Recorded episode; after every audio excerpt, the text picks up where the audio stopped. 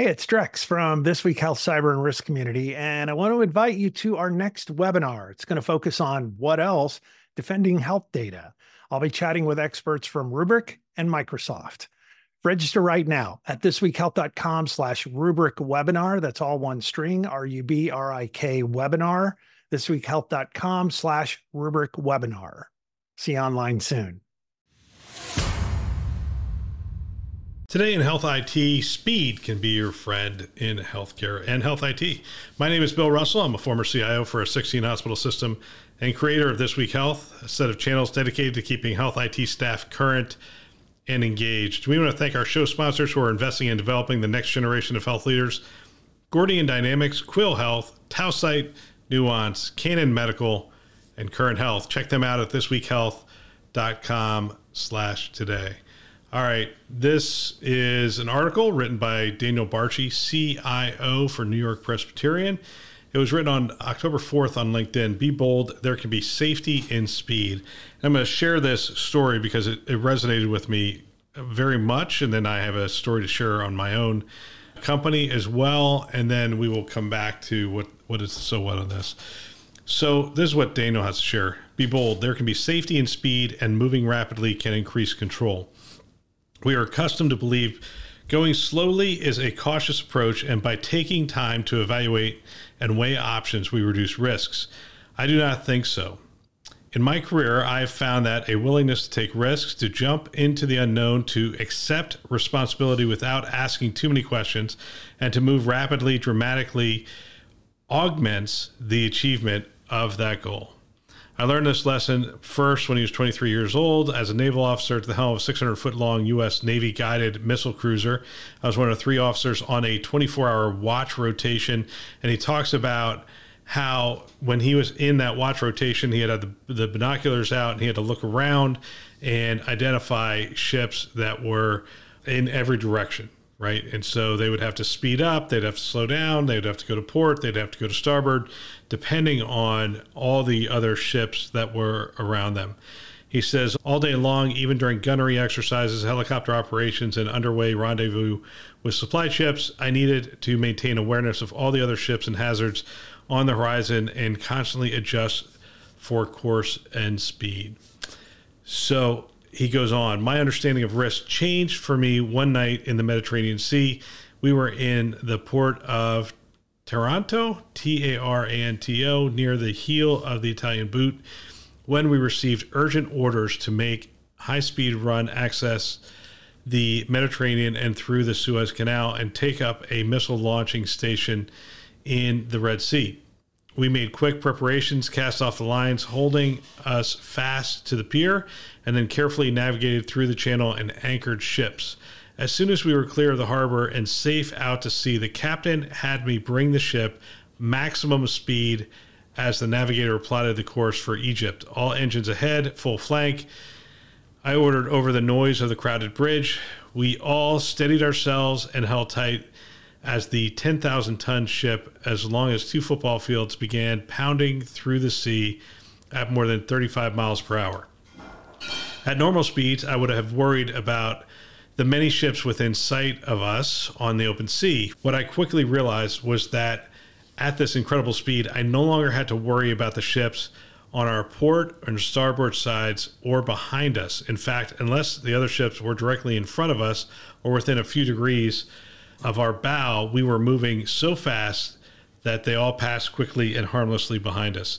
Clearly, our increased speed markedly improved the performance of the ship, as anyone who has driven on highway knows only one has to turn the wheel of a car slightly to change lanes. So, so too, at flank three, a mere one degree of rudder rapidly changes the direction of the ship. In those moments cutting through the open sea, I learned there is safety in speed. All right. He then equates this to IT projects. 20 years after this experience on the Mediterranean Sea, as CIO of a $4 billion health system and medical group, I applied the lesson of bold speed to a $300 million project to implement the EMR. Our three hospitals and 1,500 physicians used five different medical record systems, and three different billing tools, although all parties had agreed to jointly purchase and implement common EMR and billing system. There was no model for the process to standardize on a single platform. To implement the system on time and on budget called for bold leadership and rapid decision making. To facilitate a 36 month goal for completion of the project, we hired and trained our project team of 150 within three months. We set a schedule for the entire length of the project, and we never moved any of the go live dates. While it's easy to make bold, common decisions within the project and project team, holding each of the hospitals and physician practices accountable for shared decisions was much tougher. Academic medicine is known for patient decision making eh, to achieve consensus, even if it means an initiative slows or even stops. Technology was not the limiting factor in this case. Organizational process and culture were. He goes on to talk a little bit more about that project. And it's interesting as we talk about IT projects. And if you want to read the story, just go out on LinkedIn, search for Daniel Barchi. He has written a couple of articles out there, and all of them are worth reading. Daniel has a lot of great things to say. I was I, I was reading this today after we had a similar process. As you know, we've grown at This Week Health. We are up to ten staff members, and we hired our first IT person who I think is doing a great job and really like but doesn't come from that same environment is more of a cautious person wants to make sure that everything is you know all the i's are dotted and t's are crossed. And we had a meeting we had a one-on-one today and we were sort of talking through some of the projects and priorities and i noticed that a bunch of things were starting to back up. And so we took one of the items which was we had an old domain name and we were on all the google applications on that domain and then about a year and a half ago, we switched over to a new domain name. We went from This Week in Health IT to This Week Health. And we needed to do that migration. And she did a phenomenal job. She moved all the files from Google Drive over to the new Google Drive and took care of DNS, a whole bunch of other things that she needed to take care of. And I noticed that the end date on the project today was about six months out. And we started talking about that. And she goes, I want to make sure that everything is done right. And we just happened to have a staff meeting following that. And so I, I got on the phone with the staff and said, I, I want to know if we turned off the old domain today, I want to know what the objections are from the team. And we had two objections. One was, as we went through it, it was a minor thing and did not need, really need to be taken into consideration.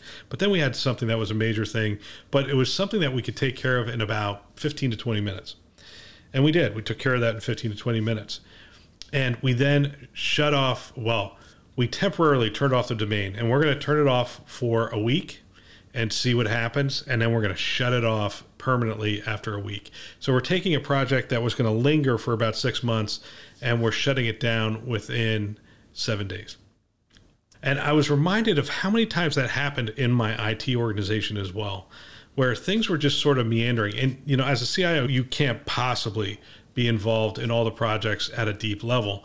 And so some of, some of which you're at a cursory level, some of which you are at a deep level. And what you find is a, a lot of times people will create work. They will create busyness. And there's a sense in which I am busy, therefore I am valuable. And one of our core values at This Week Health is effective, not busy. And I brought that along with me when I left being a CIO at St. Joe's because I found that people equate their value to busyness instead of equating their value to what they deliver for the organization, which is the effectiveness of the overall organization. And a lot of times we have to step back and we have to educate people on the fact that we work for a health system. We should be driven by the objectives of the health system. We should be driven by the metrics of the health system you know quality metrics and efficiency of the clinical staff and we have to do that over and over again because otherwise one of the things that happens is IT becomes its own little pool that sits over here and they're busy and they supply things and they uh, somehow get augured into the ground just with busyness and not effectiveness. So what's my my so what on this? I'll give you another story to sort of accentuate the so what, which is when we were doing our application rationalization project, we inventoried all the projects and we could not find owners for quite a number of the applications. Like no one wanted to own them, no one knew about them, those kinds of things. And we made the decision to shut them off for a day. see if we got a phone call to anyone, to the, the help desk, first of all. So we were monitoring those and to other places. I think we turned off like at least about 25 applications. We got a phone call on one of them, turned it back on. And in the other 19, essentially, we never turned back on again. And I think what we will find is we are sometimes we have so uh, much debt and clutter in IT that we think it's all important. We think we need to back up that server and back up that application and keep those things going, when in reality, it's just clutter, it's noise, and it's a problem. But we could have taken, you know, three months to try to figure out those applications. But shutting them off for 24 hours gave us a, a great indication of are those applications being used. Now, we didn't delete those applications, throw away the data, and that kind of stuff. We archived them effectively. Um, because we knew that for any number of reasons we would have to have access to that data. But those applications were shut off and they stopped using power in the data center. They stopped using space in the data center and they stopped using time of the staff. And that's probably one of the biggest things. When the ship that Daniel was talking about was moving fast, we just experienced this through the pandemic. When you have focus, the organization moves quickly, it gets the things done because of that singular focus on the outcome that is right in front of them. Now, what's happened post pandemic is we've scattered once again. There are so many things to focus on. Obviously, we have the economic situation that's going on around us. We have physician burnout. We have labor costs going up. We have price transparency. We have uh, health equity. We have the end of the COVID money. We have, uh, I mean, just so many things. Alternatives to primary care in other words, new entrants into the market. There's just so many of those priorities have popped up again that it's hard to know what is the most important thing that we should be focusing on. If, if I'm talking to anyone on a leadership team, it's so important to gain focus. It's not that we shouldn't be working on all those things, and we're going to talk about health equity. We're going to talk about a lot of these initiatives in the coming weeks. But at the end of the day, the, the team and the staff, if they're working on 100 things, they are not going to be able to make that progress. So, one of the most important things that a leadership team and a leader can do is provide the focus that is necessary for the organization to move at that speed. Uh, the second thing that I would say is it's important to be bold. To say to shut off applications, first of all, I didn't do that in a vacuum. We talked to some people before we shut off those applications. But at the end of the day, that was a bold decision to shut those off. You're going to get you potentially going to get some angry phone calls. I can't believe you didn't know. I can't believe, you know, all those things are going to happen and sometimes you have to be able to make those bold decisions. Sometimes you have to say, you know what, we are going to do this project. And we learned this during the pandemic again. We're going to send everyone home and we're going to do this new work model. And you know what? We're going to do it within two weeks. And we did it. And I think there's so many projects that when you go into healthcare and you look at the timelines, you just want to scratch your head and go, all right, now do this in a third of the time. Because we can, with focus, we can do it in, in a third of the time. And so if we are going to find safety and speed, if we are going to move at that speed, we need to provide the focus for the organization. And then the other thing is, as leaders, we need to be bold. And that's all I have for today. So if you know of someone that might benefit from our channel, please forward them a note. They can subscribe on our website, thisweekhealth.com, or wherever you listen to podcasts Apple, Google, Overcast, Spotify, Stitcher. You get the picture. We are everywhere.